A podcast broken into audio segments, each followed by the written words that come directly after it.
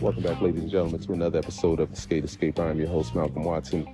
I saw this video part recently from a guy named Kairi Netsuke out of Japan, I believe. It was a rough cut on the Thrasher website.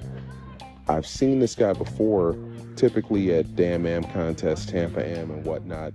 All I can say is he's a certified killer.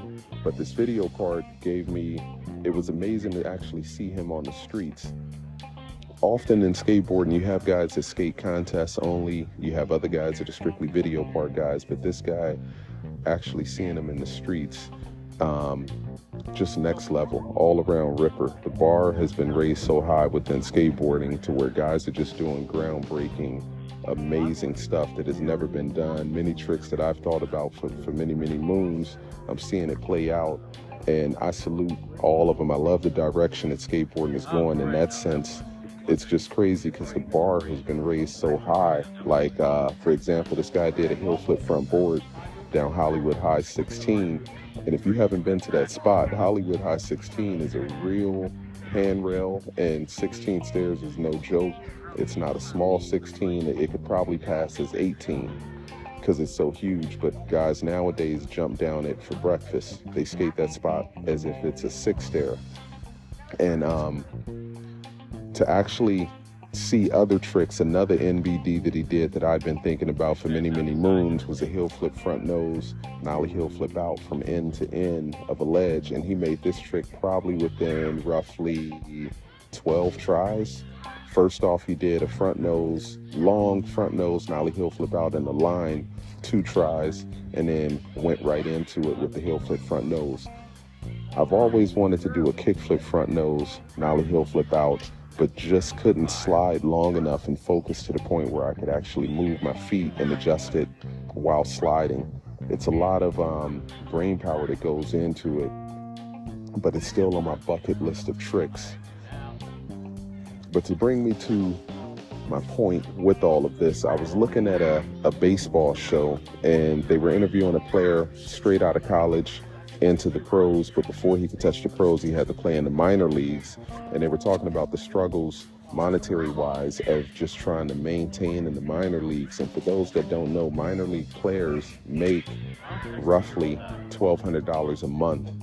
You your travel is covered, which is by Greyhound or bus, and um, you pay for your own food. There is no Gatorade or anything like that. You're staying in Motel Sixes, and the end goal is to just make it into the major leagues and get enough stuff on film and make enough plays to advance to that next level to where now you're flying private and just staying in the lap of luxury throughout your travels. And so when I look at the skateboard game, I mean, you could, it, although guys have the title of professional athletes, when you look at the, when you dissect it, ultimately we're worse than the minor leagues. You have pros nowadays that aren't making a single cent a month. They're, they have their names on skateboards, supposedly getting paid royalties, but even that they have to double check and triple check the books because their paychecks are non existent, even though their boards are being sold, in some cases sold out, and they can't find them. And so it's a crazy um, it's a crazy dynamic. I would love to see that change. And for this guy in particular, Kairi, and all the other guys that are out there that are pursuing skateboarding, trying to take it to the next level and make it as pro, I would just love to see the day where skateboarders, for all that work that they put in, that being pro actually means more than having your name on the board to the point where you can actually make enough money to drive your dream car and um, not have to live in an apartment with five other guys selling product to pay your rent, but the end goal is to still be pro. We got to work on that. The industry has to work on that. Skateboarders, first and foremost, have to work on it. I see in the news right now you have the auto industry for the first time going on strike. The first time in U.S. history, they went on strike. And the reason is because the executives are making $30 million a year, but yet the workers that are keeping that assembly line rolling are essentially living check to check. Although it's not, you know, a terrible check, they're just not seeing any real benefits, no raises, no no bonuses. The pension plans are disappearing. all the above. And it's just another sign of corporate greed, and skateboarding is no exception.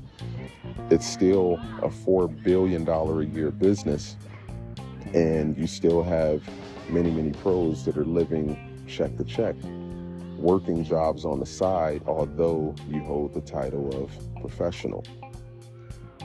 And that's just my spiel. You know, if I could do it all over, if, if I can give anyone some advice that is trying to pursue skateboarding and thinking that it's going to put them in a space where they are set for life, um, my goal is to rethink that strategy. Um, film as much as you can, get your bucket list of tricks that you like to land before the wheels fall off, and think long term, think into the future in terms of actually being able to set yourself up financially and if you can do it through skateboarding, by all means, my number one tip for that is the DIY space.